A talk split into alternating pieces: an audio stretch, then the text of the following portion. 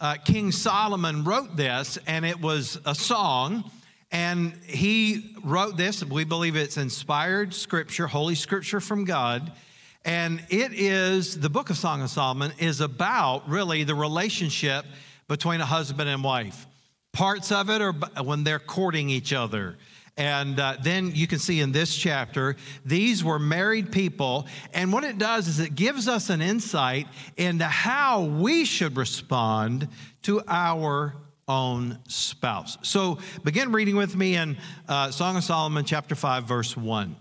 I went to my garden, dear friend, best lover. And I want you to note the word friend. This is the man calling his wife his friend.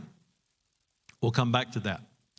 Um, breathed the sweet fragrance. I ate the fruit and honey. I drank the nectar and wine. Celebrate with me, my friends. Raise your glasses to life and to love. Once again, this is the man talking to his wife. Now the woman responds. She said, I was sound asleep, but in my dreams I was wide awake. Oh, listen, it is the sound of my lover knocking, calling. And then the man responds, let me in, dear companion, dearest friend, my dove, consummate lover.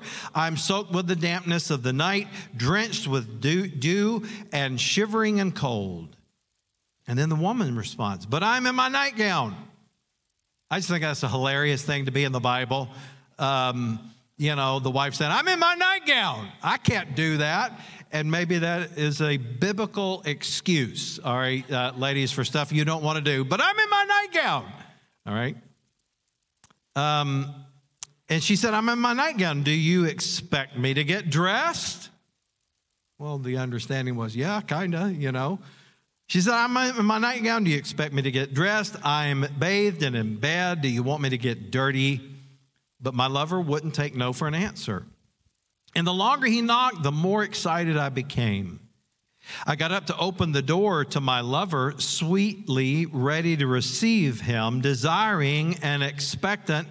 And as I turned the door handle, but when I opened the door, he was gone. My loved one had tired of waiting and left. I died inside. Oh, I felt so bad. I ran out looking for him, but he was nowhere to be found. I called into the darkness, but no answer. The night watchmen found me as they patrolled the streets of the city. And then it says, as we continue on, the, the, the wife talking, they slapped me and beat me and bruised me. Once again, this is poetry. This is a song. This is telling a story of how husband and wife should treat each other. It said they slapped and beat me and bruised me and ripped off my clothes, these watchmen who were supposed to be guarding the city. I beg you, sisters in Jerusalem, if you find my lover, please tell him I want him, that I am heartsick with love for him. And here's the chorus where the daughters of Jerusalem responded, what's so great about your lover, fair lady? What's so special about him that you beg for our help? And then the woman responds. Now, once again, understand that, yes, this is Holy Scripture, but God is describing in a very poetic way how we should feel about one another, how we should respond to one another. Husbands and wives are actually to love each other. Now, you may ask, well, what happens when the romance wears off? Well, you're going to, I'm going to show you today how to stay connected and how you can, uh, it doesn't matter what the emotions are, when you follow uh, with action, the emotions will follow. So the woman responded, she said, my dear lover glows with health, red-blooded, radiant. He's one in a million. There's no one quite like him. My golden one, pure and untarnished, with raven black curls tumbling across his shoulders. His eyes are like doves, soft and bright. By the way, this is ancient poetry, okay? I'm assuming that some of this stuff would not be what you would describe as sexy today, all right? But she thought her husband was a stud. That's what she was saying, all right? She thought he was quite a man. He's the golden one, pure and untarnished, with raven black curls tumbling across his shoulder. Now, if you have raven black curls, good for you, all right? Um... I do not, all right? I've got gray hair, but uh, so, and I'm not going to let it grow to my shoulders, okay? Because my head is already big enough. If I let my hair grow out, I have hair that like grows out and then down. I don't know why. But she was describing him uh, with love. His eyes are like doves, soft and bright, but deep set, brimming with meaning like wells of water. His face is rugged. His beard smells like sage. That does not mean that you got macaroni and cheese in the beard, okay? That's not what he's saying. There's no leftover dinner in it, okay? But she's saying that he is delightful. He is someone that she loves. His voice, his words, warm and reassuring. Fine muscles ripple beneath his skin, quiet and beautiful. His torso is the work of a sculptor. Now, I got to say, as I look out across the crowd, I doubt there are many that have a great six-pack like this, okay? But it's okay. If you don't have a six-pack, have a keg, all right? That, that's all you need.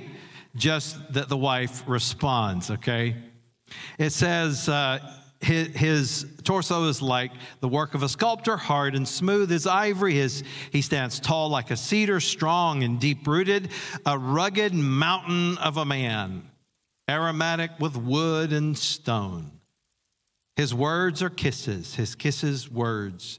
Everything about him delights me, thrills me through and through. This is my lover. That's my man, dear Jerusalem sisters. Now, what we learn from this is that you can have a long, happy marriage by doing two things. Number one, you build your marriage around Jesus. That is critical. Now, does that mean that every Christian couple, every Christian marriage is never going to get a divorce? No, it does not.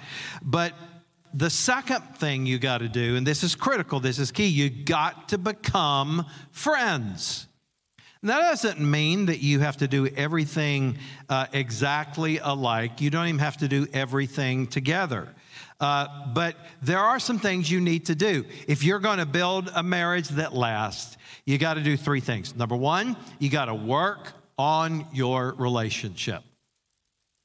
That's what these people were doing in this beautiful poem. They were working on their relationship. Were there days that they did not feel poetic? I'm sure there were. They were normal people. Once again, this was the way King Solomon felt about his wife and each other. They were in love, okay? And you might say, well, uh, I love her or I love him, but I don't feel like I'm in love any longer. And once again, that is a silly excuse because the truth is there are going to be days that you don't feel like you're in love. You're not going to feel like, ladies, describing your husband as having a marble, marble hard torso, all right? Uh, the, the longer you're married, the less marbly he might become, and that's okay. But the point is, the way that they spoke to each other, they worked on their relationship. Incredibly important. Uh, God doesn't say that desire and romance and emotions are unimportant. In fact, this entire book, Song of Solomon, is about that. And so God is not suggesting that you not have emotion and that you just live like a robot. But what he is saying is that you need to work on your relationship. Now, the husband described his wife uh, as beautiful. He described her eyes, her hair, her breasts, her lips, her breath, how her lips taste, how her tongue tastes. He described her thighs, her belly, and even her garden. Now, If you're wondering what a garden is, let me just say it's not a bean patch. All right, that's as far as I'll go. Uh, so, so they're describing each other. They are in love. They're willing to touch each other. They're willing to work on their relationship. They realize that touch is important. They realize that communication is important. They realize that the way they speak to one another is incredibly, incredibly important. Now, Jesus commands us to love our spouse. He also commanded us to love our neighbor and our enemies. Now, what does that mean? Well, emotions cannot be commanded, okay? So he's not talking about feelings. He's talking about actions. And this is the key to understanding how to stay connected. You don't depend on how you feel. Some days you're not going to feel in love. You're not going to feel like talking. You're not going to feel good. And that's okay. But commit to loving actions, even when you don't feel good. And when you do that, the emotions will follow. Here's the second thing. You got to work on your friendship. Work on your relationship, but work on your friendship. The man called his wife his dear friend. And in other translations, the wife also calls her husband her lover and her friend. Now, what does that tell us? Well, it tells us that friendship in marriage is very important. And, and, and I must say this, one of the things that I love about being married to Kim is that we really are good friends. I love to hang out with her. I love to do things with her, you know. And uh, we both work at the church, okay. And, uh, you know, if you work together, that can be a challenge at times, right? But I love to hang out with her. And that is the reason I believe that we, in thirty-six years of marriage, we still love each other. We're still committed to each other. And I still like to be with her. I like to hang out with her. She still makes me laugh. And she amuses me sometimes with the questions that she asks. But we've worked on the friendship. Now, let, let me tell you a couple things about friends. Friends talk to each other. If you're a friend with someone, you talk to them. And that means you got to learn how to talk to each other in your marriage. And we've already talked about communication, so I'm not going to uh, rehash that. But you can learn to talk to each other. Number two, friends spend time together. And I'm going to tell you that it is easy often, especially for men, to get so consumed with their work. Now, realize that sometimes we don't have control over our schedule with our work. I get that, okay? You can march into your boss and say, I'm not going to work as much, and you might get fired. And so I understand that. But you've got to learn to spend time together. Now, I'm going to go out and be bold and say this. You've got time. You just got to make sure that you're managing the time. We all have the same amount of time. I realize some people work more hours than others. But there are choices that you make on a daily basis about your time. You can spend time watching television, on social media, on the internet, or piddling around the garage. It doesn't matter what it is. You can spend time doing that. And, or you can make a choice to spend time with your spouse. I'm not suggesting that you should never uh, have a hobby. There is, it's important to have some alone time, okay? But you got to learn to spend time together. And then number three, friends share common goals. What do I mean by that? Well, in First Peter three, verse eight, it says, finally, all of you should be of one mind. Now, what does that mean? He says, sympathize with each other. In other words, have sympathy toward each other about feelings and desires and so forth. And it says, love each other. Now, the word sympathize means common passion. You need to have a common passion. Now, does that mean that, husband, if you love to hunt and fish, that your wife has to go hunting and fishing with you? No, it does not. Now, if she wants to, that's great, okay? But Uh, you know, I've never been a hunter or a fisherman, even though I grew up in the country and everybody in my family did. I don't know why. I just never got that interested. I went uh, with a friend one time to go hunting for raccoons. And um, I got to tell you, that was one of the worst experiences of my life. We left the house about eleven at night, and a bunch of guys out there with their trucks, they let these dogs out, and they started talking about stuff that I had no clue what they were talking about. And I thought we were going to chase after the dogs to hunt a raccoon. And they're like, nope, we're going to stand here. And they threw their foot up on the bumper of the truck, and they told lies to each other until they heard the dog, oh, and they called it out. I don't know how they knew the dog's voice, and I put that in quotes. And they're like, oh, she treed one, or oh, he treed one. I didn't even know what that meant. And I said, what are we going to do now? They said, well, we're going to go find the raccoon. And so we followed the sound of the dogs, and we got around the raccoon, and then they grabbed the dogs, and they said, that's it. And I'm, I looked, I said, aren't you going to shoot the raccoon? They're, nope, we're leaving it there. Now it's time to go home. And I thought, this is the worst hunting experience ever. I mean, we did all of this, traipsed through the woods, and we didn't even get the kill, all right? Now, it doesn't mean that you have to like exactly the same things. You might like football, and she may not. But it means you've got to share common passion, and I'll tell you this. The way that you share something in common is not in the details of what you like to do. You may like to go hiking. He may not. You may like the beach, he may like the mountains. It doesn't mean you have to like everything exactly the same, but it means that at the highest level, you got to share the right goals and the right passion. And where that begins is a passion for Jesus Christ, living for God.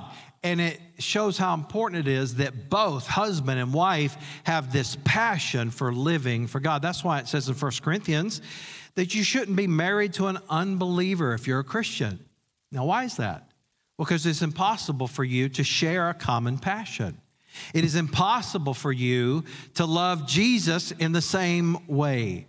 And so the friends talk to each other, they spend time together, and then they share common goals and common passions. And then friends navigate difficult times together. It says in Proverbs, a, f- a friend is closer than a brother. A friend sticks through good times and bad times. And what you've got to learn to do is commit to each other as friends in that way that even when things get difficult, you're going to stay in it. I'll be kind of open about my own marriage. We've been married thirty-six years, and I can't imagine that there's another person on this planet that would have Uh, done more for me and pleased me more than my wife. She is just a wonderful, wonderful person. But there have been times because, you know, starting a church can be extremely stressful. I'm sure that many careers can be very stressful. But there were times that I literally about broke down emotionally. And there were times that I got so angry and so upset and so pulled apart that, you know, I said some things to her that I didn't mean, and I wish I'd never said. And um, the truth is, we made a commitment. And when we got married, we said we will not discuss divorce. And we never have. We've thought about murder, but not divorce. And the truth is that there are times when you carry heavy burdens. There was a time uh, that I was carrying a secret. Now, it wasn't anything that I had done, but someone that had had an affair, and I'd been sworn to secrecy, and I was praying through this, and I was dealing with this. And Kim noticed there was something going on with me emotionally, and she honestly thought that I was having an affair, and I was not. But my point is this. Friends stick through thick and thin. There are going to be times it's difficult. You know why? Because you're married to another fallen human being. You're married to a person who is not perfect. And just in the same way that Jesus commits to us, even when we're not perfect, we should stay committed to our spouse as friends, as lovers, as husband and wife, even when things are difficult. And so the Bible tells us we got to work on our relationship. We got to work on our friendship, and then finally work on your companionship. There's a difference between being a friend and a companion. Listen to Song of Solomon eight, verses six and seven. Set me as a seal upon your heart, as a seal upon your arm. Do you get that? That's a permanent seal. It's not only a legal thing, but it's a permanent thing. Set me as a seal upon your arm. For love, notice what he says here, is as strong as death.